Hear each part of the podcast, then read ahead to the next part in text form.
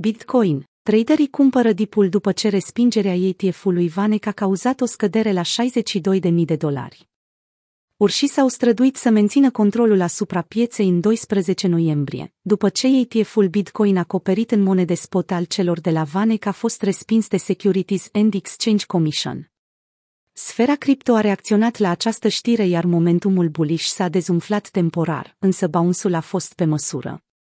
Chiar dacă mulți investitori au avut așteptări mari asupra faptului că aprobarea unui Bitcoin ETF acoperit în monede spot va trimite prețul activului digital către pragul de 100 de mii, alții s-au așteptat ca organele de reglementare să-l respingă.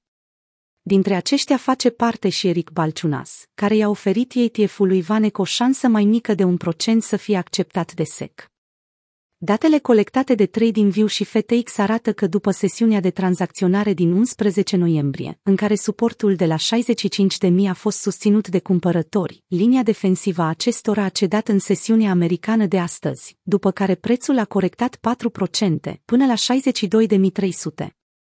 În ciuda reacției negative pe care BTC a avut-o în urma respingerii ETF-ului, traderii cu mai multă experiență au transmis mesaje pentru calmarea participanților la piață, printre care și Michael Van de Pop.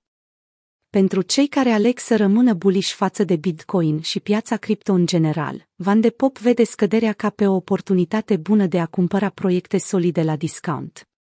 Bitcoin, higher lows însoțite de higher highs, sunt bullish.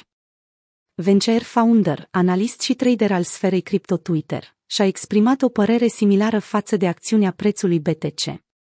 El a postat graficul de mai jos, în cadrul căruia indică faptul că Bitcoin tot a reușit să stabilească cel de-al doilea higher high și al treilea higher low. Vedem partea de jos a 60.000 din nou, după ce prețul a realizat un ATH la 69.000. Ar trebui să considerăm scăderea drept un cadou. Dacă BTC scade până la 57-61 de mii, atunci avem o zonă excelentă de cumpărare. De asemenea, 57 de mii coincide cu media mobilă a ultimelor 50 de zile.